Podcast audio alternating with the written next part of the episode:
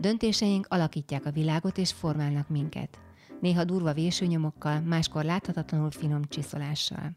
Miféle meggyőződés, elv, vágy, érzés irányítja őket? Erről kérdezem vendégeimet. Szám Kati vagyok, a Képmás magazin főszerkesztője. Kedves hallgatók, ez a Képmás Podcast hatodik adása.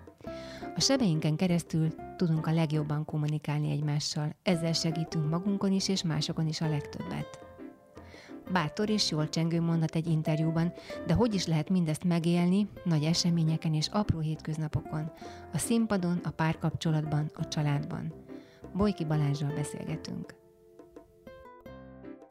Tegnap előtt volt a nagy giga koncertetek, az 5 giga, ö, giga mega. Mekkora koncert volt ez? Hát nagyon nagy, és a, hát az 5 giga mellett ott volt egy csomó mega, és ott volt a, kilo, a kilóbájtok az a közönség, tehát hogy így a, ha már így ilyen, ilyen informatikai szavakat vagy fogalmakat használtunk, a Budősi Városi Sportcsarnokban voltunk, ami azért egy jó nagy befogadó képességű terem vagy csarnok, és hát azért izgalmas ez mondjuk a Boyki Brothers életében, mert mi hozzászoktunk azért nagy helyszínekhez is, mint például a Müncheni olimpiai stadion, csak az, hogy mi ilyen szinten saját magunk, a saját szájízünk szerint, saját nyelvezetünk, a, tehát hogy nem egy rendezvényben valahogy beszorítva kompromisszumok közé, hogy mondjuk beszélünk-e a hitünkről, vagy az evangéliumról, vagy nem, szabad, nem, mennyire, meddig mehetünk el, hanem gyakorlatilag, amikor ugye te hívsz vendéget, akkor a vendég alkalmazkodik, elfogadja a meghívást, és ha belép a küszöbön, akkor onnantól azok a szabályok élnek, ami neked az otthonodban van. Ez egy kicsit ilyen volt, hogy ugye mi meghívtuk a közönséget ebbe a csarnokba, és mi voltunk a házigazda, úgyhogy ez mindig izgalmas és jó lehetőség egy, zenekarnak, különösen akkor, hogyha ilyen sokféle produkció van a színpadon. Eszembe jutott, hogy egyszer olyasmit is mondtál valahol, hogy most már elengedted azt, hogy a brendet egyfolytában csak építitek, és majd egyre több ember fog titeket ismerni, és egyre nagyobb ö, tömeg jön veletek, és rájöttetek, hogy nem ez a fontos, és nem is ezért csináljátok azért mégiscsak itt van változás, vagy érzed nincs. ezt? Nincs, hát igazából azért nincs változás, mert tehát az, hogy az ember, mondjuk a színpadi ember egy fellépő ruhát fölvesz, vagy, vagy varrat, vagy hímeztet, vagy bármi, ez egy fontos, fontos dolog megtisztelni a közönséget, a színpadot, tehát iszonyatosan gyönyörű volt például a, a színpadunk, nagyon profi volt a fény, nagyon jó volt a, a hang, tehát mi megkaptuk azokat a körülményeket kül, külsőre, amely egy profi showhoz kell.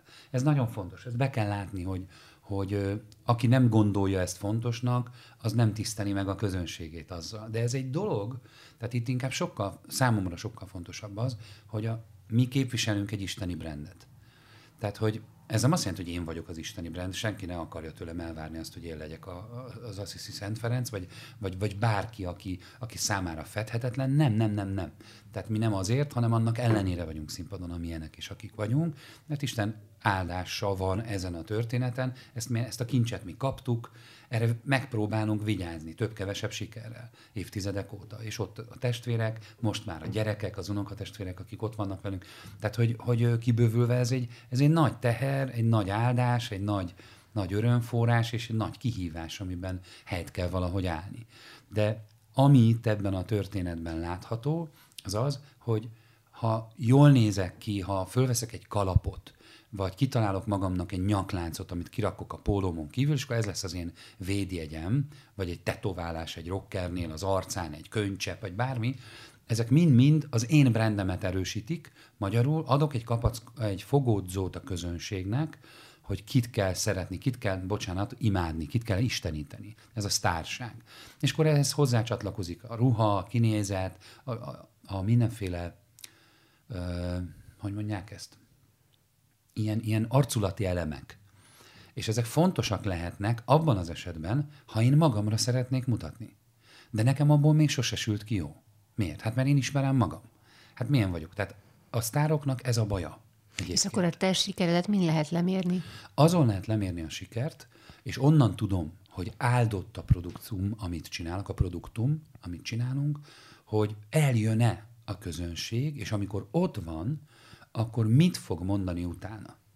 És az a, az a fokmérő. Ha utána azt mondja, hát cool volt ez az este, na, királyok vagytok, vagy pedig azt mondja, hogy figyelj, itt történt valami, ami sokkal több, Jó volt, meg profi volt a show, meg, de kaptunk valamit. Azt írta nekem ma reggel valaki, hogy, vagy talán Iszk, hogy neki ez egy lelkisebb tapasz.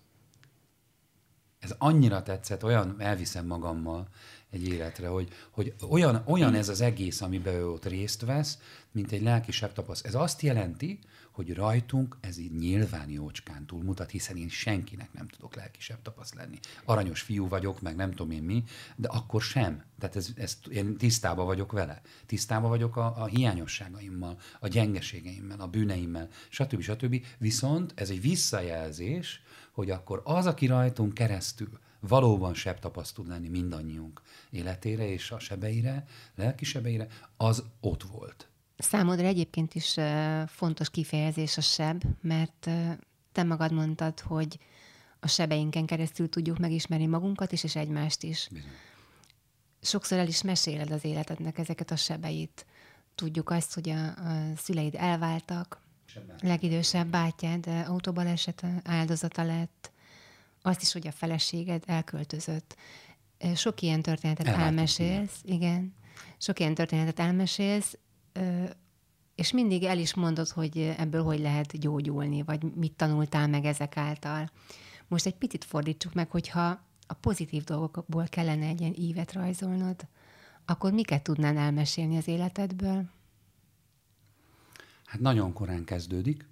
Amikor pici gyerek voltunk, gyerekek voltunk, a testvéreimmel, ugye öten voltunk gyerkőcök, egy gyerekszoba, és egy rendszer.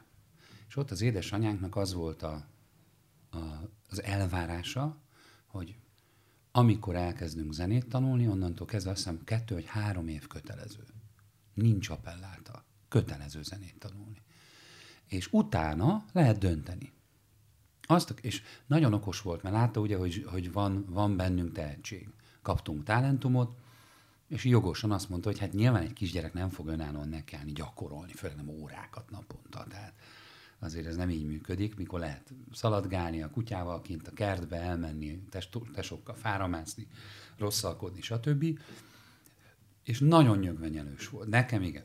Tehát én rúgdostam a zongora lábát, csapkodtam a zongora tetejét, én ellenálltam édesanyámnak, én, én sírtam, ő sírt, felváltva, stb. Aztán nagyon bölcsen beadott engem másnak a szárnyai alá, Komjáti Manyi néni, aki gyakorlatilag egy legenda, fantasztikus zenepedagógus volt, Nála kezdtem el csapkodni az zongora tetejét, tehát ő kapta a, a hideget, meleget, de azért ott én mindent megtanulhattam a, a zenéről is, muzikalitásban, amit lehetett, azt Manyinétől én, én megtanultam a zongorán, és amikor el, és előtt, és mindig balhéztam. Ah, nem akarok zongorát, nem akarok zenélni, nem akarok zenét tanulni.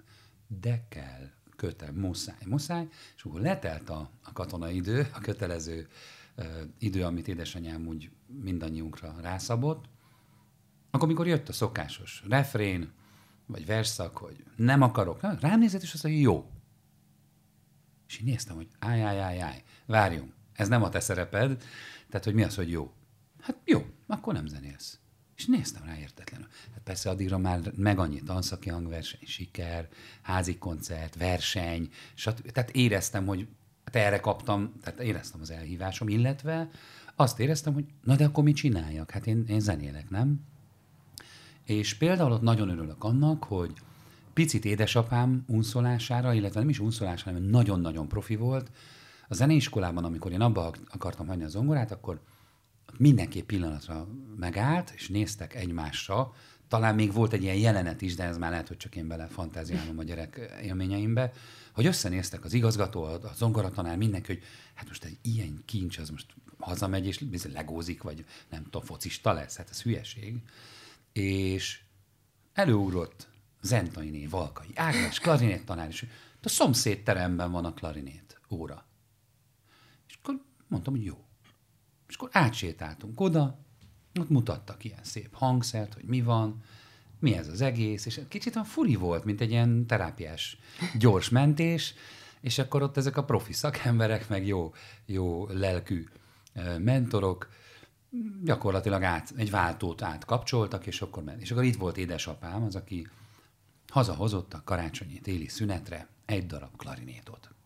És az volt a házi feladatom, hogy rakjam össze. Tehát tanuljam meg összerakni, hogy kell rárakni a nádat, meg ilyesmi, és akkor én a Mozart Ádor klarinét verseny lassú tételéből a, a gyönyörű szép melódiát, azt megtanultam ezen a klarinéton csak úgy önszorgalomból, és akkor az első órára, amikor mentem, ott az volt az elvárás, hogy akkor fogjam, és akkor össze tudom-e rakni, és akkor mondtam, persze, sőt, játszok is rajta. A vicc az volt, hogy bevettem a számba a hangszert, elkezdtem fújni ezt a részt, nézett a tanás, az, hogy egy pillanatra most állj meg, és kiderült, hogy fordítva volt a fugóga a számba, és úgy is jól szól. Tehát ami lehetetlen, nádra, nádra raktam a fogam, és tehát ez egy klarinétos vinyogva röhögne, hogy ők tudták, hogy ez a klarinét ez nem lesz egy vakvágány, és, ment, és tehát ez például egy döntés volt, hogy ott én úgy érzem, hogy gyerekként így én belesodortak, meg segítettek dönteni, de az már egy döntés volt például. És annak az a döntésnek nagyon... a szabadság adta meg a jelentőségét, hogy te választhattál?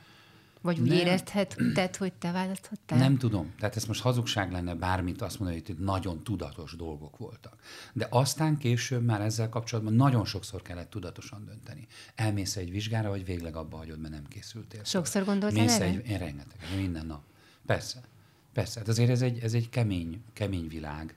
Tehát a, a zseniképző, vagy a, vagy a, a profiliga, ezért olyan drámai egyébként a zenészeknél, mert például elgondolkozom azon, hogy Kocsis Zoltán, amikor tanult a konzervatóriumba, vagy, vagy amikor, amikor a Zeneakadémiára ment és oda járt, nagyon sokan csinálták végig ugyanúgy az iskolát, mint ő és nem lett belőlük senki. Most idézőjelbe teszem a senki. Nyilván egy jó zenepedagógusként vidéken valahol, egy, vagy egy városi zeneiskolában tanítanak. És lehet, hogy még a mai napig is, de mindenki ugyanazon a, a, a, a, hát azért mondom ezt a zseniképzőt, mert azért régen bekerülni a konzervatóriumba, zene, az nagyon, tehát kiváltságos volt, akinek ez sikerült, és tényleg nagyon komoly talentum. Ma már ez nem biztos, hogy annyira csak a, azok az emberek, borzasztó sok szorgalmas, kevésbé talentumos ember van szerintem zenei pályán, és sokszor ez lehet, hogy többet is ér. De az biztos, hogy ugyanazon a tortúrán megy keresztül az is, aki aztán valahol megye 93-ba, szolfésórát tart. Olyan gyerekeknek, akik utálják a szolfést ráadásul. Tehát nagyon nehéz a dolguk, közben végig mennek ugyanazon a profi ligán, ahol ő lehetne akár Kocsi Zoltán nyom, nyomában is, vagy mellett egy színpadon. És emiatt mondom azt, hogy, hogy ez egy nehéz világ volt, és mindennapos volt a gondolat, hogy, tehát, hogy, hogy jó volt színpadon állni, de minket nem ezt tüzelt. Engem például a zene a tüzel. Tehát az, hogy én szeretem a muzsikát, és ért, éreztem, hogy bennem van, és kijön, ki tudom fejezni magam. Beszélsz most a tehetségről, meg a talentumról, és uh, valójában a te családod és a, a te szakmádban azért ez a tehetség, amennyiben te ezzel kapcsolatban vagy, ez egy férfi tulajdonság. Férfi uh, között nőttél fel, a zenekarok, amelyben énekelsz, általában férfiakból állnak, és hogyha mesélsz, hát a nagy, nagy kórusokról mondjuk nem beszélek most, de azért a, a Boyki, vagy a fiaiddal alkotott együttes, az, azok mind férfiak, és te magad is egy férfi társadalomban nőttél fel, és nagyon feltűnt nekem, hogy egyetlen nőről szoktál beszélni, aki nagyon tehetséges zenész, és ez az édesanyád. Hát így van, tehát az egész forrás, tehát itt, itt nagyon sokszor gondolkoztam azon, hogy hogy édesapámat hova helyezem el a történetben. És hát ugye, ahol elválnak a szülők, ott van jó döntés nincs, vagy jó helyzet, hanem kevésbé rossz állapot a patchwork családok, vagy bármi ilyesmi. Nálunk erről nem volt szó. Édesanyám ő, ő továbbra is egyedül élt, és a mai napig egyedül él. De a lényeg az, hogy amikor keresem a szerepeket, hogy hol volt édesapám a, a zenei pályafutásomban, egy nagyon-nagyon jó barátom egyszer azt mondta az édesapja sírjánál, hogy amikor megkérdezték tőlem a, az életem során bármikor, hogy hogy, hogy hogy kezeltek a szüleim, vagy milyen volt a viszonyom velük, akkor igazából degradálólag azt mondtam, hogy semmi, és hogy, hogy, hogy, hogy én egy dolgot kaptam az apámtól például, hogy, hogy megtanított sakkozni. És amikor a, a, eljutott oda, hogy az édesapja sírjánál állt, akkor ott esett le neki, hogy mindent, amit az életébe elért, azt azért tudta végigcsinálni, mert amikor kamaszként se az iskolai teljesítménye, se semmilyen nem működött, a legjobb sakkozó volt az iskolában, mindenhova eljuttatták. A vezetők, az iskola vezetők szerették, hogy van egy sakzseni, aki nyeri a versenyeket, stb. stb. Talán lehet, hogy ezért nem tanácsolták el a suliból, és tehát, hogy végül is mindent a saknak köszönhetett. És én ugyanígy voltam vele, hogy, hogy gondolkodtam, hogy mi volt az a nagyon nagy pont a zenei munkásságom során, és persze volt, mert édesapám is dalszövegeket írt édesanyámmal, édesanyám zenéket, meg a, a Mákvirág együttes próbált a pincénkben ilyen teljesen ö, szoc időkben, tehát hogy amikor, amikor ment itt a, a, a kommunizmusban az üldöztetés, meg a biblia tilos, meg ilyesmi, akkor nálunk a pincébe folytak a felvételek, ezek a ős gospel nóták, és tehát onnan sok jött szülőktől, tehát mindkét oldalról, de hogy az a nap, amikor édesapám azt a klarinétot így a kezembe adta, és én azon a klarinéton gyakorlatilag, nem is tudom pontosan, de talán egy év múlva megnyertem a budapesti fafúvós versenyt, és a következő etapban pedig az országos fafúvós versenyt. Tehát ez aztán végképp föllőtt a világűrbe a, zenei pályafutáson, ami a komoly zenét illeti, és aztán pedig onnan automatikusan jött minden tovább. Pedig sok döntés volt itt is. Tehát én például a sulit abba hagytam, konzervatóriumot. Tehát az, az, az olyan érvágás volt mindenkinek, de én éreztem, hogy nem szeretnék, tehát egyszerűen beszorította a zenei önkifejezésemnek a zenei szektoraiban az, hogy én fújok egy ilyen kájhacsövet, megsértettem az összes klarinétost a világon, most kérek elnézést tőlük, tehát a csurákot, a hangszert én fújom, a, a kor, tehát korlátokat ad nekem ez a, ez a tér, ez a henger alakú cső, és akkor ott fújok, és próbálok mindenféle komoly zenei darabokat, néhány ragtime, vagy valami, de hogy leszű, leszűkíti. Nem szeretnék az operaházba, az árokba ülni, briefkóval a hónom alatt, azt a repertoárt játszani, játszani, játszani. Tehát, hogy ott döntenem kellett például, hogy valamit akarok, valamit kiszakad belőlem valami kifejezés. Ez volt az első lépés a szakszofon. Tehát a klarinétról úgy mentem át a szakszofonra, mint hogyha bedugult volna a cső vége, és egy cunami-szerűen ki, kijött minden, és a, elkezdtem énekelni a szakszofonba. Nyávogni, tehát az már egy sokkal szabadabb hangszer. És aztán a, a szakszofon is szűk volt. Tehát folyamatosan olyan helyzetekbe kerültem, hogy játszottam valamit, és elkezdtem a levegő helyett hangokat bele nyögni a hangszerben, mert azok több volt bennem melódia, mint amit az ujjaimmal mellé tudtam fogni. Erre most a szakszofonos hallgató azt mondja, persze, mert nem gyakoroltál Bali, de hogy, hogy igen, tehát ez is lehet, hogy keve, sokkal több volt, sokkal több muzikalitás volt bennem és mondandó, mint amit a képességeim és a, a szorgalmam hangszeresen mondjuk hozzá tudott rakni. És akkor kiesett a számból a szakszofon is gyakorlatilag, mert és akkor éreztem meg, hogy na itt a lélegzés, a légzés, a levegő, a lélek, a hang, a mondani való is minden egyben van. De egyébként így a, a testvéreid között is jellemző rád az, hogy te vagy az, akinek mindig kevés az, ami a csövön kifér, hanem mindig keresi az újabb a nyitást, az újabb teret, a nagyobb teret? Igen. Igen, ők egyébként sokkal nyughatatlanabbnak gondolnak, mint amilyen nyugodt vagyok.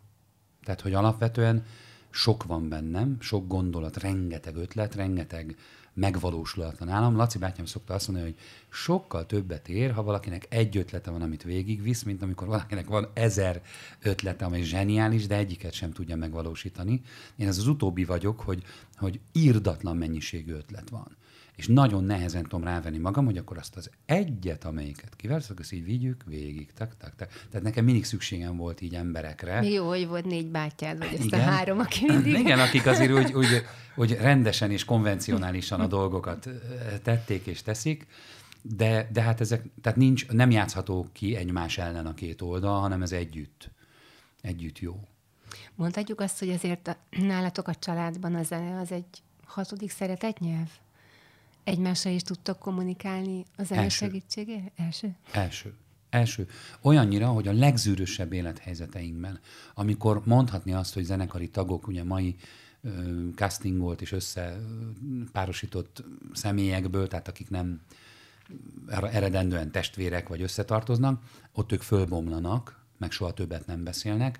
Nálunk is voltak ilyen helyzetek, hogy nagy volt az űr, nagyon nagy volt a rés e, egymás között, és hihetetlen az, hogy micsoda kegyelmi állapot született meg sokszor, vagy a mai napig is akár a színpadon, hogy amikor fölmentünk, és belélegeztük az első levegőt, és megszületett az első hang, akkor abban a pillanatban ott minden, minden más megsemmisül. De akkor ehhez kell azért egy külső kényszerítő erő, mint egy közös fellépés? Képzeld el, ez... hogy volt ilyen, volt ilyen. Volt ilyen, hogy úgy mentünk vidékre, nem most, ez évtizedekkel ezelőtt Beültünk a Trabant kombiba, vagy nem is kombi volt, nem tudom, és mentünk valahova nagyon messzire. Tehát ez a, nem tudom én, valahova Beremendi cementgyár mellett. Tehát ez a vége van az országnak már rég. És sok száz kilométer, és mentünk, és egész úton ment a, a, a nem is szájtépés volt, hanem mindenki a maga ö, módján megfogalmazta, hogy ez miért nem jó. Hogy mi, mi, ott miért megyünk oda, miért kellett ezt elvállalni, abba, abban az időben még mindenért mi fizettünk, nem, hogy nekünk nem fizettek gázsit, hanem ott imádkoztunk a koncertek után, hogy ugye csak kiszalad valaki egy boríték, hogy legalább az úti költséget hazafelére meg nem, mert nem tudunk hazaérni, stb. stb. Tehát nagyon sokszor rossz íz, és stb. Ez mindenkibe őszintén ott volt, és ezzel szembe kellett néznünk, hogy most ez mi a franc. Tehát tényleg ezt várja tőlünk az Isten, hogy menjünk, mert szolgák, áron is vegyük meg az alkalmat, mert felkopik az állunk, elegünk van, fáradtak vagyunk, stb mindig ott volt valami hátul, ami a küldetés tudat, az nem szűnt meg, hogy de megyünk. Tehát ezt mi kaptuk, és ezt vinni kell. Na, de akkor ilyenkor az, hogy persze, ti akartok beszélni, hát itt veszekedtek, hát hogy nézeltek ki? Nézd már magadra, nézd, és akkor majd utána a közönségnek hallelujázó, szégyeld magad. Tehát azért a, a gonosz az jön duruzsolni a fülbe, és a lényeg az, hogy, hogy tényleg úgy mentünk oda, hogy méltatlan volt. Minden méltatlan volt. A, meg, mind, tehát bel, a belső állapot és aztán, ja, mert mondtuk, hogy majd három mama ott fog ülni kendőbe, a gyülekezetben majd elmondja a pap, hogy sajnáljuk, hogy hívogattunk, de nem jöttek, utólag milyen jól lenne már, majd tudják, hogy de jó volt, de kár, hogy nem voltak itt. És most ezért tényleg mi mindent megteszünk, oda megyünk, és tényleg ennyi, ennyi, ennyit fetszölünk ebbe. Megérkeztünk, és minden úgy volt, ahogy mondtuk. Három mámika, kendő, Tehát, hogy és akkor oda mentünk a színpad szélére, és akkor a, szín, a, a fellépés előtt, az utolsó percekben valaki mindig csendben, vagy nagy hangon, de azt mondta, na most álljunk meg, és akkor imádkoztunk egyet. És összenéztünk, és azt mondtuk, gyerekek, itt vagyunk, ide jöttünk, belefáradtunk, mindenki, otthon meg volt az ára, a gyerekek, a család, stb. Mindenki megfizeti ennek az árát, és elkótya vetjéljük. Tegyük oda magunkat, és vigyük azt oda a szívünkbe, amit az Isten oda akar ma vinni ennek a közönségnek. Lement a koncert, olyan volt, mintha Hollywoodba lettünk volna egy luxuri, körülményes, megszervezett koncerten, és oda jött valaki a végén. És nagyon sok ilyen helyzet volt, de voltak konkrét helyzetek, hogy, hogy azt mondta, hogy figyelj, ez jóval több volt, mint egy koncert. Én ma délután öngyilkos akartam lenni, és valaki mondta, hogy jöjjek el erre a koncertre és akkor eljött a koncert. Tehát, hogy, hogy most nem is biztos, hogy jól idézem ezt ezeket, de mm-hmm. hogy olyan ilyen iszonyat mennyiségű jelenség, ami után pedig beültünk az autóba, és néma csönd. Néma csönd. Tehát, hogy, hogy basszus, mi lett volna, ha nem jövünk el. Tehát, hogy, hogy, hogy mi ezen föl vagyunk háborodva, vagy nekünk mennyi az ára, vagy hogy, hogy mibe kerül, vagy mi, és közben pedig valaki életet nyer. És most nézhetjük ezt nem fizikai síkon, hogy mondjuk hanem emberek gyógyulnak meg, a lelkisebb tapaszt. Nem azért, mert én olyan szépen beszélek, vagy én olyan szent ember vagyok, hogy hú, aztán itt most általam mindenki kedvre kap, hanem az Isten azt mondja, hogy na még ezt a bolyki balit is tudom használni akár, és, és megtölti azzal a tartalommal azt az embert, ahol nála olyan al- alsó deficit van, hogy bajban van már fizikailag is akár az élete. És innentől kezdve néma csönd van, száj elvág, és amikor az első harmónia megszólal a színpadon, akkor egyszerűen nekünk is van egy ilyen, egy ilyen frekvenciális szintemelkedés, ahol is semmi nem számít. És azért, aki színpadon él, és mi nagyon-nagyon sokat jöttünk, jövünk, megyünk, benne van az, hogy úgy mész színpadon, hogy épp temettél aznap. Vagy, vagy holnap lehet, hogy temetsz, és, és közben a telefonod kint van, és, és nézed, hogy, az illető él még, vagy már írtak sms hogy elment, és, tehát, és föl kell menni a színpadra. Nem azért, mert show hanem azért, mert van egy küldetésed, és a küldetésed az nem változik. Te változol, az élethelyzet változik, nagyon sok minden változik, a körülmények. De az, az, hogy elhívásod van erre, az nem változik. Ezért oda teszed magad. Én soha nem szeretem eljátszani, hogy minden okés. Én szeretek a színpadon akár sírni. Én el szoktam mondani, hogy ha baj van, vagy hogyha valami fáj, és, és még jobb, mert ott magára ismerhet valaki, akinek épp baj van.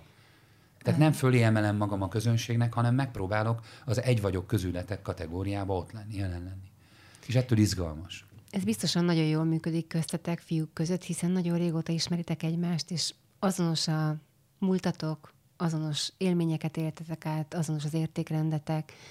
Hogy működnek ezek a különböző kórusokban és különböző formációkban? Mi az a minimum egyiknél, másiknál? Mi az a minimum, amihez mindenki tud csatlakozni, és amihez mindenkinek kell csatlakozni, hogy működjön? Hát a, a kórus, tehát a kórusok, a gászpál kórusok, ahol működöm, vagy amit, amit ö, viszek a hátamon, azoknál nagyon érdekes a helyzet, mert nagyon sokféle ember, borzasztó sokféle háttér, szellemiség, lelkiállapot, élethelyzet. Nincs, nincs olyan szelektor beépítve a rendszerbe, ami azt mondja, hogy csak és kizárólag ilyen és ilyen vallású, és az ott van, hogy úgy hívnak, hogy Bojki Szolent Gospel kórus mondjuk, vagy hm. gospel, és ott mindenkivel ma már az első pillanatban tisztázunk, hogy ezt ugye tudja, hogy mit jelent. Tehát, hogyha neki nem mond semmit az Isten, illetve ellenérzéseket vált ki belőle, és a többi, és a többi, akkor, akkor gyakorlatilag ez sok problémát fog neki jelenteni, meg sok nehézséget, mert ezt én nem hagyom el. És nagyon sok harc volt. Tehát a kezdeti időkben rengeteg olyan, olyan ö, ö, helyzet alakult ki, amiben át akarták formálni. Tehát az, akiben nem ez a szellemiség volt, az, az olyan erősen akart ebben ennek ellenére fürödni és részt venni, csak azt gondolta, hogy majd ő majd szépen ezt az egészet úgy irányítja, na most ez nem megy. És én mindig azt mondtam az első perctől kezdve, hogy, hogy nem velem háborúzik. Tehát aki itt ez ellen megy, az üzenet ellen megy, vagy a, a gospel üzenete ellen, az nem velem fogja szembe találni magát, hanem akié ez a produkció is, az Istené. Egy időben ezek mind ilyen, ilyen nem tudom, furcsa érzést váltottak ki. Ma már megnyugszom. Tehát ma már úgy vagyok ezzel az egészen, hogy, hogy ránézek mondjuk egy ilyen helyzetbe egy emberre, és azok után, hogy például volt olyan kórustag, aki úgy jött castingolni, hogy amikor megkérdeztem, hogy és hogy állsz a teremtővel, vagy hogy van-e valami közösség, ahova jársz, vagy valami, akkor gyakorlatilag önérzetesen elmondta, hogy köszöni szépen, őt hagyják békén, ez a zene nagyon jó, tök jó, cool, nagyon jó a feeling és minden, de létszi ne. El, és akkor kérdezték tőle, hogy miért engedsz ide ilyet? Volt, aki megkérdezte, hogy miért, miért provokálod magad ellen, kihívod a sorsot, hogy, hogy akkor miért, miért nem mondod neki ezt, hogy nem veszed föl? Hát azért, mert ha valaki elmegy egy kórházba, mert ő beteg, ő nem tudja a betegségét, de látod, hogy beteg, akkor azért zavard el, mert beteg, hát azért jön. Hát a, a betegekért jött el az úr, és tehát hogy az egész üzenet és a Gászper üzenet az erről szól. Hát ha valaki beteg, akkor annak segítségre van szüksége. Hogy mi igazolódik ebbe vissza nekem? Az, hogy amikor x év múlva ez a tag ír nekem egy üzenetet, hogy ebbe és ebbe a közösségbe vagyok betagozódva, és most lesz a bemerítési alkalma a keresztség egy, egy, egy baptista gyülekezetbe, és szeretne meghívni rá, mert rajtam keresztül. Na most akkor így megállok, és azt mondom, hogy megérte, vagy nem érte meg. Nehéz, rögös az út, évek. De ha csak egy lélek is, egy ember hazatalál, akkor azt mondom, hogy megérte. És már ketten vannak ebből a fajtából, aki ugye nagyon-nagyon erősen, illetve rengeteg érintés. Tehát, és nem azért, mert én jóféleképpen vagyok keresztény, dehogy is, dehogy is. Én megpróbálom őket szeretni, mindenkit, egyformán. Nagyon jó, amikor testvér jön, aki, aki azonosan gondolkodik, akinek ugyanolyan hite van, erős benne, és ez egy óriási erő. Tehát hatalmas dolog, és egyre jobb a színpadon úgy állni, hogy egyre több olyan arcra nézhetek rá, akit tudom, hogy, hogy szívből és hittel van ebbe benne, óriási erő. Én nagyon hálás vagyok nekik azért, akik, akik kitartóan évek óta ott vannak velem, mert nagyon sokáig nem kaptam tőlük. Ők is még vitték el az erőt, ők is még azt igényelték, hogy vigyem a hátamon. És azért az már nagyon nagy dolog, amikor azt érzed, hogy ja, ezt a szekeret még valaki más is tolja. Mivel hogy itt nem csak szakmai vezetésről beszélünk, hanem azért valamilyen szinten lelki irányításról is. Egy kicsit hasonlít ez a kórusvezető szerep az apasághoz is? Hát minden hasonlít mindenhez. Tehát ez ugye pont, miközben kérdezted, ezt akartam mondani, hogy ez pontosan ugyanaz, mint a gyerek nevelésnél, hogy nem az a kérdés, hogy mit dumálok. Emlékszel a... a fiaid születésére egyébként? Hogy nem. Mindenkinek én vágtam el a köldök zsinórját, és ez, ez, ez nagyon, hát egy csoda, mindegyik egy csoda. Csoda volt, és, és hihetetlen, tehát nem tudom megfogalmazni, hogy, hogy én amikor ebbe a showbizniszbe tagozódtam, én nagyon-nagyon a populáris mainstream vonalba voltam, tehát majdnem minden pop idol, aki ma fönt van, az valahogy dolgoztunk együtt, vokálok, megírni, csinálni, stb. stb. És, és én nekem furcsa volt, hogy én 21 évesen elkezdtem ezt a családalapítást. Furcsa volt, hogy amikor mások már kábrióra költöttek, meg, meg itt bérelt lakás, én pelenkára költöttünk, és baby tápszerre, és nem tudom én mire. És most, amikor itt vagyunk, én 45 évesen, akkor, akkor látom azt, hogy, hogy micsoda tőke az, hogy, hogy, hogy olyan fiatalon Isten belevezetett és, és engedett egy ilyen utat, ahol család, gyerekek jöttek, borzasztó nehéz volt. Tényleg nehéz volt. És, és mindenkinek, mindenkinek, tehát a, a gyerekeim édesanyjának rengeteget volt a gyerekekkel, négy gyerek, majdnem mind az orgonasíp, tényleg korban egymás után. Tehát ott nagyon sok teher volt, sok embernek, sok feladat, de hogy, hogy látni azt, hogy, hogy a, például a pályámon rengetegen vannak, akinek most látom kiírva a közösségi oldalon, hogy megtaláltam a párom. mondom, úristen, most fogja elkezdeni? És egyébként ez, ez is jó dolog, mert csodálatos, mert hál' Istennek van valami, ami elindul, és akkor nem csak élünk bele a világba, vagy építjük a karrierünket, de hogy belegondolok abba, hogy, hogy egy élet eltelt.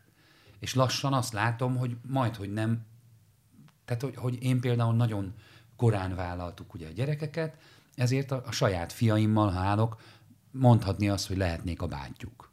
Tehát, hogy nem, nem, nem az látszik, hogy én vagyok a nagypapa, ők meg a fiatal srácok, és, és hogy, hogy hihetetlen azt látni, hogy majd, hogy nem olyan felnőtt emberek a gyermekeim, mint azok az emberek, akik most kezdik el a családalapítást. Egyébként szerinted mikor lesz az ember apa? Amikor megszületik az első gyereke. Fölsír, már hazaviszik a kórházból, és már túl van az első két-három héten. Na akkor érti meg, hogy mit jelent az, hogy ez most már mindig itt lesz, Igen. nem le, mert még előtte az jó, hogy anyukát meglátogattuk a kórházba, és akkor minden szupi volt, és akkor hát anya van a gyerekkel, tehát ő neki van ott a 024, meg előtte az a 9 hónap is, tehát ők már jobban rá tudnak hangolódni. Apaként az biztos, hogy, hogy tehát aki abban a tudatban éli az életét, hogy majd eljön a pillanat, amikor megérzem, hogy na most már megértem az anyaságra, vagy az apaságra, jöhet a gyerek, ez így vakvágány. Tehát nem, soha, szerintem soha. Tehát nem ez, nem ez az út, hanem az az út, hogy, hogy tartok-e ott, hogy vállalok gyermeket, tehát szeretném-e azt, a, azt az életet élni, és ha igen, akkor hozok egy döntést, amiről beszélgetnénk elvileg, ugye, hogy döntések, és a döntés értelmében a, azt szoktam mondani, hogy a döntés és ítélet. Tehát a döntés az egy dologra leteszi a voksot, és az összes többire nemet mond. Ilyen a, a házasság is, hogy egy, egy nőre igen, és az összes többire nem. Tehát döntés és ítélet a többire egy mellett dönt. Ez nagyon nehéz. Tehát én erre egyetemeket hoznék létre. Tehát, De döntés a vállás is például, az neked milyen döntés volt? Attól függ. Attól függ, hogy van-e lehetőséged dönteni, vagy nincs lehetőséged dönteni. Ha az ember egy olyan helyzetben van, amit ketten akarnak, úgy akarják, akkor nyilvánvaló, hogy eljutnak odáig, hogy eldöntik, és akkor ebbe az irányba mennek. Szerintem azért a vállásoknak egy jelentős része, az nem így történik, az általában egy oldalú. Tehát valaki úgy dönt, mm. hogy, hogy, hogy ő most ezt lezárja, ő egy másik utat keres. Hát nagyon, tehát ma már azt mondom, hogy semmilyen párkapcsolati dologba én nem szólnék bele senkinek, el tudom mondani az én életemet, el tudom mondani az én borzasztóan fals lépéseimet, rossz döntéseimet, el tudom mondani azt, hogy minek mi lett a következménye, el tudom mondani azt, hogy száz százalékig biztos vagyok abban, hogy egy ezreléket leszámítva, ahol valóban veszélyben a család, drog, alkohol probléma, szerencsejáték, tönkre megy, anyagilag a szét van zilálva minden, stb. stb. Tehát a fizikai és az elébb ilyen jellegű ö, veszélyeztetést leszámítva, erre mondom, hogy ez egy minimális rés, teljesen fölösleges a vállás. Tehát ér, totálisan értelmetlen. Azoknál az embereknél, akik sokat válnak, tehát hogy nem elég, hogy egyszer elvált, hanem utána még, még egyszer, aztán még egyszer, még, megkérdezed, az ötödiknél azt mondja, hogy az elsőnek se volt semmi értelme. Hiszen látható, hogy nem, nem működik. Tehát, hogy, és nem azért nem működik, mert senki nem volt alkalmas. Nem, hanem mert nem értettem meg hogy mi, mi a dolog lényege. Hogy nekem mit üzen. Nekem a, a, a saját életünk tragédiája, vagy a házasságnak az azt üzeni, hogy én magammal, tehát az egész rólam szól, hogy én mire nem voltam megérve, mit nem vettem észre, mit lehetett volna máshogyan csinálni, hogy kellett volna pásztorolni családot, hogy kellett volna a családomnak a papján, jó papjának lenni, hogy azokat a dolgokat és lépéseket, amik történtek, hogy lehet elkerülni. Erre én nem voltam nyilván egy csomó tekintetben megérve, nem, nem, nem vettem jó vezetést, nem figyeltem eléggé az Isten szavára, stb. stb. Tehát itt, itt sok olyan tényező van, amit ha én másra akarok terhelni, akkor az nagyon könnyű, csak tök értelmetlen. Hiszen azt az embert, akit együtt élünk, és nem tudunk megváltoztatni évtizedek alatt, azt, hogyha elválok, akkor utána majd megváltoztatom, mert elmondom neki, hogy miben volt rossz. Nem. És azért vakvágány, mert ez egész házasság alatt is az embernek magán kéne dolgozni. Nehéz, persze, tehát nagyon nehéz téma ez. És szerintem nincs két egyforma házaspár, nincs két egyforma házassági krízis, és a, a, a, itt is egyetlen egy dolog az, ami megmenthet egy házasságot szerintem, hogyha mindkét fél valóban döntést hozott a másik mellett, és a döntése értelmében azt mondja, hogy én így akarok élni, akkor is, ha már nem akarok így élni. Miért? Hát mert akkor azt mondtam, hogy így akarok élni. Tehát kimondtam egy döntést, az ítélet minden más opcióra, és szerint, tehát akiket én látok szép házasságokat, vagy szépen megöregedett párokat, ott azért tudnának mesélni. Aki nem tud mesélni, ott baj van. Tehát akinek nincs sztoria, ott általában el van ásva minden, el van kenve minden, tehát ott valószínűleg a végén lesz egy csúnya szembesülés. És ennél sokkal jobb az, hogy hegyen, völgyön, sziklán, mélybe, balesetek, zuhanunk, fölállunk, vérzünk, bekötözzük, mert ez egy kalandos út, tele mindennel, de fönt, le vagyunk, fönt vagyunk a hegyen, lent vagyunk a völgyben, fönt, olyan, mint a hanghullám, a szép telt hang, az attól szép és telt, hogy van egy felső görbe és egy alsó görbe. És amikor ez megszűnik, az az egér riasztó, amit bedugsz a konnektorba, és egy nyíregyenes vonal, és egy színusz hangnak ki, így szétmegy a fejettől, nem is hallod. Csak vág. Tehát az, az nem, abban semmi szép nincs. Az olyan, mint egy sikeres cég. Így nem lehet működtetni egy céget, hogy nyerünk, nyerünk, nyerünk, nyerünk, nyerünk. Kitanulod bármit? Senki.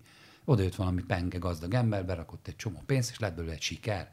Nem, az a siker történet, hogy mi amikor kezdtük, akkor még két krumpli volt csak a konyhán, és nem tudom mi, mi, ma pedig 200 éttermünk van. Miért? Mert rengeteget nyertek, és rengeteget buktak. Az alsó görbén tapasztalat, bölcsesség, fájdalom, a felső görbén pukkan a pesgő, örülünk. Aztán megint is, hogyha ebből följebb tudunk lendülni, akkor van belőle fejlődés, és tudunk tanulni. Hú, de sokat beszélek. Hogy látod a, azt, hogy apa lettél, az változtatott az édesapáddal való kapcsolaton, és kellett az, hogy vele például megbeszélj dolgokat ahhoz, hogy jó apa lehess? Ö, hát nekünk nagy, tehát nagyon nagy volt a távolság és úgy értve, hogy, hogy ő, egy, ő egy egészen más életet választott, amiben én számíthattam egyébként rá. Tehát, hogy nekem, nekem magam területéről azt tudom elmondani, hogyha én fölhívtam telefonon mondjuk az édesapámat, és azt mondtam neki, hogy figyelj, ez és ez és ez van, és tudnál, akkor igazából én, én ilyen, ilyen beszélgetésre nem emlékszem, hogy ott mondta, hogy majd visszahív, megnézi a naptárat, vagy ilyen, nem. Tehát akkor az volt, hogy jó, fiam, akkor átépítjük azt a lakást, jövök, leszigeteljük, megcsináljuk, stb. Vagy gyertek, és akkor sütünk valami jót a gyerekekkel, vagy hozd ide, és nyaralhatnak itt. Vagy. Tehát, hogy, hogy abszolút szám, inkább a napi kapcsolat, ez az, ami, ami nehézkes volt, de én, hát óvatos vagyok, nyilván, mert megint a történelem sok dolgot szépít, vagy torzít. Tehát vannak témák, de már a saját életemben is, hogyha visszagondolok, hogyha a, a gyerekeim édesanyjával mondjuk beszélgetünk valamiről, vagy szóba kerül egy téma, lehet, hogy teljesen máshogy emlékszik egy adott helyzetre, úgy, hogy ő nem hazudik, vagy hazudni akar, hanem máshogy emlék, máshogy élte meg. Nagy volt a pocakja, fáradt volt, én meg rohantam valahonnan valahová, és egész egyszerűen elment egymás mellett a két érzés, vagy a, és akkor eltelik tíz év, húsz év, és valamiről beszélgetünk, és nézek, hogy micsoda. Hát ez nem így volt. A szüleimnél is volt, hogy amikor építettük a házat, akkor nagy pocakkal vittem a téglát, mondja édesanyám. Édesapámmal beszélgetek, át, nagy pocakkal ki se tudott jönni a telekre, tudod? De azért hoztam neki egy pokrócot, leterítettem, és akkor ott pihengél. De és akkor tudom, hogy semmikük nem akarja a valóságot torzítani, más volt a megélés.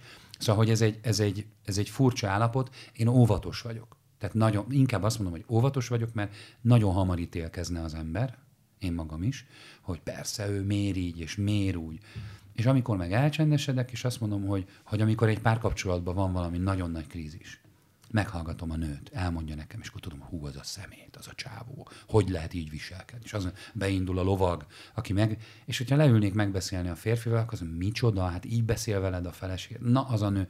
Tehát van két oldal, két különböző megélés, tehát az, hogy a, amit, amit mondasz, hogy az apaságot, az, az apaság az engem arra tanított meg, hogy, hogy anya legyek.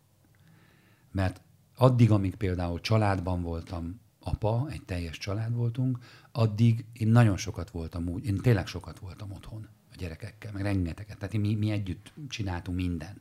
Tehát nem az volt, hogy focizás, és akkor nézem a pályaszéről a bácsi, hogy a kisgyerekek mit csinálnak, hanem akkor focizunk. Ha műugrás a toronyból a tóba, akkor ugrás a toronyból a tóba. Nincs, hogy ne, a fiaim ugranak, én nem. És a korcsolyázunk, akkor inkább eltörtem a lábam, de korcsolyáztam én is. És a többi, és a többi. De hogy valójában a, engem ez, ez valóban arra tanít meg, hogy nagyon-nagyon óvatosnak kell lennem az ítéletek terén, hogy akkor és ott mondjuk az édesapám mit, milyen döntést hozott, na ma már a mai eszemmel a gyerekeim felé érzett féltés, ragaszkodás, bármi. És, és hát meg, meg az, hogy hát mindannyian jövünk és elmegyünk, és a kettő között próbálunk döntéseket hozni. Egy biztos, hogy az utolsó napon az határozza meg, hogy ki voltam, hogy milyen döntéseket hoztam az elágazásoknál. Ahogy érik az ember, én ahogy például öregszem, igyekszem sokkal megfontoltabb lenni, tehát, és a megfontoltság sem igaz, mert nem megfontoltabb, hanem helyén legyen a szívem, amikor döntést hozok. Tehát, hogy megpróbáljak szívvel dönteni, és nem kalkulálni. És a gyerekeidnek a döntéseit hogyan tudod szomorú. segíteni? Az nagyon szomorú, amikor látom, hogy, hogy most épp olyan fázisban van, ahol én sokkal rosszabb helyen is voltam, vagy voltam, sokszor, és látom azt, hogy most ő rossz döntést hoz. De tudom, hogy ezt a rossz döntést neki most meg kell hozni. Na ez a legrosszabb. De hát ez szerintem Akkor nem is szólsz ilyenkor, nem is jelzel? Hát de, mondanám most ilyen jó fejségből, hogy de szólok, vagy hogy nem szólok, és hagyom, mm. nem, nem, de hogy is nem bírom ki, és akkor elmondom, és mondom, és mondom, és tépem a szám, és meghozza ettől függetlenül azt a rossz döntést. Mert meg kell hoznia. Tehát, hogy a, a van egy-két olyan ember szerintem a világon, akinek a szülei nagyon-nagyon értelmesek. Egyébként ezek általában az egyke gyerekek szülei. Nem nyúl bele a gyertyalánkba a gyerek soha. A szülő elmagyarázza. Képes fél órát beszélni, és mutogatni neki mindent, hogy a gyertyalánk forró, ne nyújj, kájhajtó, bármi, és az a gyerek az fölfogja. Vagy De addig a másik három neki, fölgyújtja a házat. De nem most én, igen, tehát hogy azt mondom, hogy nálunk ez, ez nem így van. Nálunk ez úgy, hogy Jön a gyerek, és nézem, hogy miért ordít. És akkor nézem az ujját, fekete korom, egyébként tűzpiros, és van rajta egy hol, belenyúlt a kájhajtóba. Erre mondhatja valaki, hogy micsoda felelőtlen szülő, próbáljuk ki. Tehát, hogy amikor két kezem van, és megszületik a harmadik gyerek, akkor már az első gyerek, a legidősebb, az már, ha nincs idomítva vezényszavakkal, vagy mimikával, egy-két gesztussal, akkor baj lehet, súlyos baj lehet mert nem tudok hármat fogni egyszerre, mert két kéz van három gyerekre, és így, ha megy föl a darabszám, akkor még, még nehezebb a helyzet. Tehát, hogy, hogy ebben is azt látom, hogy, hogy jó lenne valóban ez, hogy mindent elő, nem lehet. Tehát, hogy nem, nem is lehet, nem szabad megmenteni. Ez nekem nagyon fáj egyébként, hogy, de ugyanakkor meg azt látom, hogy a gyerekeim onnantól kezdve lesznek egyre korrektebbek, hogy már éri őket is a seb, éri őket is a, és a legidősebb fiamon látom, hogy, hogy ahogy megélések sorozatát szerzi be, megtapasztalások, negatív meg, úgy jön előre a felelősségtudata, a, a, a maga az erő, ahogy látom, hogy erősödik föl, nő föl, érik meg, ennek a folyamatnak ez elkerülhetetlen része. Tehát ha valakit sterilizálunk, és mindig elveszünk minden, az immunrendszer az élet minden területén legyengül. Azt hogy látod, neked van négy fiad, és neked van három testvéred, akikkel valami hihetetlenül jól tudtok együtt dolgozni, együtt gondolkodni, egy lélekkel vinni a, a, az ügyeket. Azért ez egy nagyon nagy teher a te négy fiadnak, hogy van egy ilyen minta előttük, vagy nem. Ráadásul most ők is énekelnek veled. Képzeld el, hogy nem. Tehát nem? Ez, egy, ez, egy, ez egy hihetetlen jó dolog megint, hogy mi kielemelt. Tehát nekünk például a Boyki Brothers, a mi együttesünknek, a Boyki Balázs a Before, a fiúkkal, amit csinálunk formáció. Nekünk, a Boyki Brothers, illetve a fiúknak egy tanpálya. És nem egyszer, amikor én számon kérek tőlük valamit, akkor ők a fejemhez vágják, de hát apa, hát ez nálatok is így van, vagy nálatok sem működött, vagy ne, stb. stb. Vagy azt mondják, hogy apa, ez azért lehetne jó, és oda visszaható dolog, mert ugye a Boyki Brothers az nem történelem, csak már a történelmi korszakokban nyúlik vissza a kezdet, 30 évnél is többről beszélünk, de hogy, hogy egy létező aktív csapat, és hogy a mintákat, amit látnak ott is, tehát nekem nagyon nehéz a dolgom, mert elengedem magam, és egy Boyki Brothers próbán, ahol ott vannak a gyerekeim, például most, amikor készültünk el a nagy koncertre, akkor végigülték sokszor azt a verbális háborút, amit folytatunk adott esetben egymással, egy-egy témán, és ők látom, hogy leszűrik maguknak, hogy ebből mi a nettó, mi a bruttó, mi az, ami ebből abszolút jogos szakmailag, de túlmész az emberi oldalon ahhoz, amihez neked jogod van a másik felé, és a többi, és a többi, és látom, ahogy látják, hogy mi ebből az, ami átvehető és működteti, és jobb irányba terelje a dolgot, és mi az, ami nem.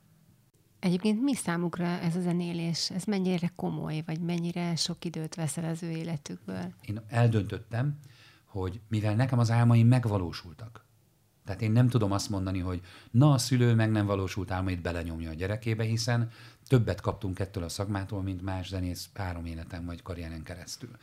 És hihetetlen nagy utat járhattunk be, nagyon sok felé voltunk a világba, olyan csodák történtek velünk meg, ami nagyon kevesekkel, tehát hogy, hogy azok a gyerekkori idolok vagy, vagy álmok, azok kollégákká váltak, reális koncertekké, legendákkal, tehát most tényleg Louis Armstrong klarinétosával dolgozni, Joe Murányival, hát ez, ez hihetetlen, vagy a Golden Gate, tehát vagy Take Six, tehát most nagyon sok minden sorolhatnék, mert így hirtelen jön föl csak a, az eszembe ezek az emlékek, és közben nekem ez, ez ezért ez ki is marad, hogy, hogy most hogy a gyerekem bármikor szembeállhatna velem, hogy apa, ami neked nem sikerült, azt most velünk erőszakoskodott, hogy majd mi csináljuk meg. Nem erről van szó. Viszont ez meg azért nehéz, mert nekik meg föl kell kötni a nadrágot, mert most egy ekkora életút vagy pálya munkásság után ők most mit akarjanak. És a kettő között van az igazság. Én azt mondom mindig nekik, hogy én ebben tudok nektek segíteni. Ehhez értek. A legmagasabb ligába be tudunk jutni, de nektek kell focizni. Tehát nincs, én nem rugok helyettetek gólt, tehát neked föl kell edzened magad, és mi igazából most vagyunk ebben a fázisban a fiúkkal, hogy, hogy igenis, hogyha a versenyistálóba nem azért, mert mi, mi sztárok akarunk lenni, vagy azt akarom, hanem ha sztárok közt akarsz labdába rúgni, ahol van jelentős része, aki világzsenie, akkor minimum ö, tökéletesen mellé kell rakni a műhely munkát. Ez a kórusoknál is így van velem, hogy, hogy mindig azt mondom, hogy senki ne azért jöjjön ide, mert fel akar lépni a műpába majd, vagy a Csárlival, vagy akárkivel, akikkel dolgozunk együtt, mert nagyon szeretjük őket, és, és közös, kölcsönös a tisztelet, és vannak produkciók, amiket csinálunk. Hanem azért jöjjön ide, az jöjjön ide, és az dolgozzon velünk, aki mérhetetlenül szereti a műhelyi munkát. Akinek az okoz örömet, hogy én énekelek egy hangot, és ha erre ösztenék, hogy és megszólal egy hármas hangzat, akkor ugyanaz az élmény van benne, mint benne. És ha ez így van, akkor fog tudni örülni, amikor elmegyünk, és egy ünnepel, tehát gyakorlatilag az ünnepség az, hogy van egy fellépés. De sokkal inkább, ritkábban van ünneplés, mint amennyi próba. Tehát aki szeret próbálni, aki szeret műhely munkába részt venni, annak nagyon nagy élmény lesz a koncert, de nem a koncert miatt ö, akar énekelni. És itt nekünk ez a, ez a legfontosabb most, hogy azt a műhelyi munkát mögé kell tenni egyénenként a srácokkal, amivel igenis a, a világ csúcsára kell tudni menni, mert hogyha egy Grammy díj kiosztón énekelni akarunk, akkor ott kell tudni azt a szintet hozni, és ennek csak az egyik fele a szakmaiság. A másik fele az, hogy miről énekelünk. Elem, miért énekelünk. Azon kívül, amit most elmondtam, milyen jó, cool, jaj, de jó, a próba, harmónia. Azért énekelünk, mert az örömüzenetről énekelünk. Az evangélium a, a gospel üzenete, ez amiért az elhívásunk szól. Erre van bérletem, erre van jogosítványom, erre kaptam a talentumot. Másra nem, erre. Lehet próbálkozni, csak egy idő után az ember érezni fogja, hogy elmegy mellőle az a fajta támogatás. Mert nem erre kaptam. És akkor, hogyha én erre kaptam, akkor nekem az a kötelességem, hogy világszínvonalon mutassam be a világ urát, hiszen ha őt képviseljük, és az, azt az üzenetet, akkor ezt nem lehet egy rekettyés szinten, majd a Szent Szellembe hangolja a gitárokat, meg nem tudom milyen stílusban előadni, hiszen megszégyenítem a, a mindenség urát. Magyarul a világszínvonal nem az én nyálas vágyam, hogy hú, szeretnék hanem az a kötelességem ahhoz, hogyha egy olyan szintet képviselek, Ugyanúgy, hogy egy cégnél, ha valaki egy világ brandet képvisel, akkor nem mehet oda kiskacsás polóba, egy kitaposos strandpapucsba, mert megszégyeníti azt a céget, akinek ő a, a, a brandjét képviseli.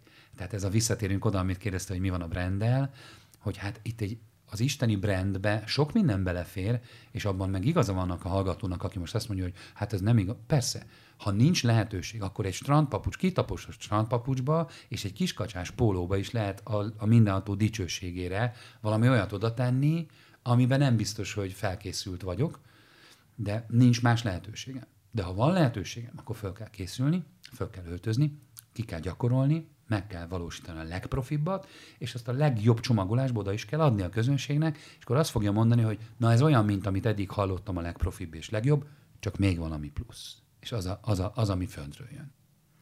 Neked nincsen gondod a beszéddel. De az egyik dalszövegedben az van, hogy sokakat bánt, aki sokat beszél. Most ebben a 40 vagy 50 percben nehéz volt neked arra figyelned, hogy ne bánts meg senkit? Egyáltalán nem a sokakat bánt, aki sokat beszél alatt azt, magam, ez egy önkritika a dalban, ez arról szól, hogy a magyarázat. Tehát, hogy, hogy nekem nagyon sokat kell tanulnom még, és eddig is nagyon sokat kellett tanulnom ahhoz, hogy ne magyarázzam meg, hogy miért van igazam, hanem ha igazam is van, nincs értelme. Tehát, hogy sokkal jobb elengedni, és sokkal jobb, főleg a gyerekeknél. Tehát az, hogy, hogy magyarázom. Sokkal fontosabb az, hogy megöleljem, és tényleg elmondjam neki, hogy figyelj, szeretlek. Tök mindegy, hogy mit csinálsz. Összetöröd az autót, a kis bicikliddel lehúztad a fényezést, és akkor mi van? De annyi minden, tehát nekem volt olyan milliós hangfalam, amiben úgy nyúlt bele a mutatójával a gyerekem, hogy az orrom előtt húzta ki a frissen javított membránt, és, és tudtam, hogy itt vége van, tehát itt a munkám meg a minden kockán forog. Most akkor utána nem ölelem meg, vagy nem. Tehát, hogy nincs, ezeknek nem ez a tét. És ugyanígy egy vitában akkor meg ez a tét. Nem, nem lehet ez a tét. És, és, és igenis azt gondolom, hogy idő. Tehát az életünk az az élet időnkről szól, hogy az Isten ad nekünk egy egységet, alulról nézzük a homokorába lepotyogó szemeket, soha nem fogjuk megtudni, hogy melyik az utolsó, csak az utolsó napon, és vagy nem is biztos, mert olyan gyorsan jön, hogy az embernek megáll a szíve, akkor elvitte úgy az Isten, hogy kegyelmes volt, és nem betegségben vagy szenvedésben, de hogy, hogy igazából erre nem lehet készülni, magyarul egy dologra kérek mindenkit, hogy készüljön fel, és az az élet. Az életre, hogy éljük meg, legyünk benne, álljunk bele, szeressük a többieket. Nehéz, meg most itt elmondom, és majd valószínűleg az első sarkon gáz lesz. De ami nekem az elmúlt évem legnagyobb felismerése, az a saját ítélkezésemnek a bűne, hogy észre se veszem, és elfelejtem az embereket megáldani elfelejtek áldást kérni a te életedre. Azt érzem, hogy jobb kocsia van, a fene egye meg, sokkal jobban helyezkedik, jobban énekel, nem tudom. Tehát e, egyszerűen annyi érzés, csak, ezek csak érzések, amik egyre távolabb tolnak a világtól. És ha be tudom azt teljesíteni az életembe, hogy a megbüntető rendőr, amikor beül az autójába, akkor ha nem is hangosan, de hátulról fogom, és azt mondom, hogy áldjon meg az Istenem téged legyen áldás a te életeden. Hát milyen jó érzés. Kifizetem azt a francos büntetést, de úgy engedtem el a szívembe őt, hogy azt akarom, hogy a gyerekével, a családjával, a, tehát áldott legyen az élete. Miért ne? Nekem fáj, nekem attól rosszabb? Nem. Nekem sokkal rosszabb, ha haragszom, ha irigy vagyok, ha megbántódok, ha, és ezek mind-mind az én bűneim. Tehát ezeket kell rendbe raknom, úgyhogy nekem ez a nagy életprogramom, amit szeretnék beteljesíteni, hogy képes legyek mindenkit kivétel nélkül megáldani.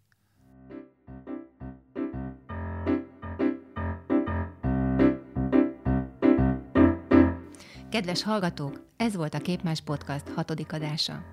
Műsorainkat megtalálják a népszerű podcast hallgató applikációkban, a képmás.hu podcast rovatában, a YouTube-on, a Soundcloud-on. Hallgassanak minket legközelebb is, várjuk Önöket!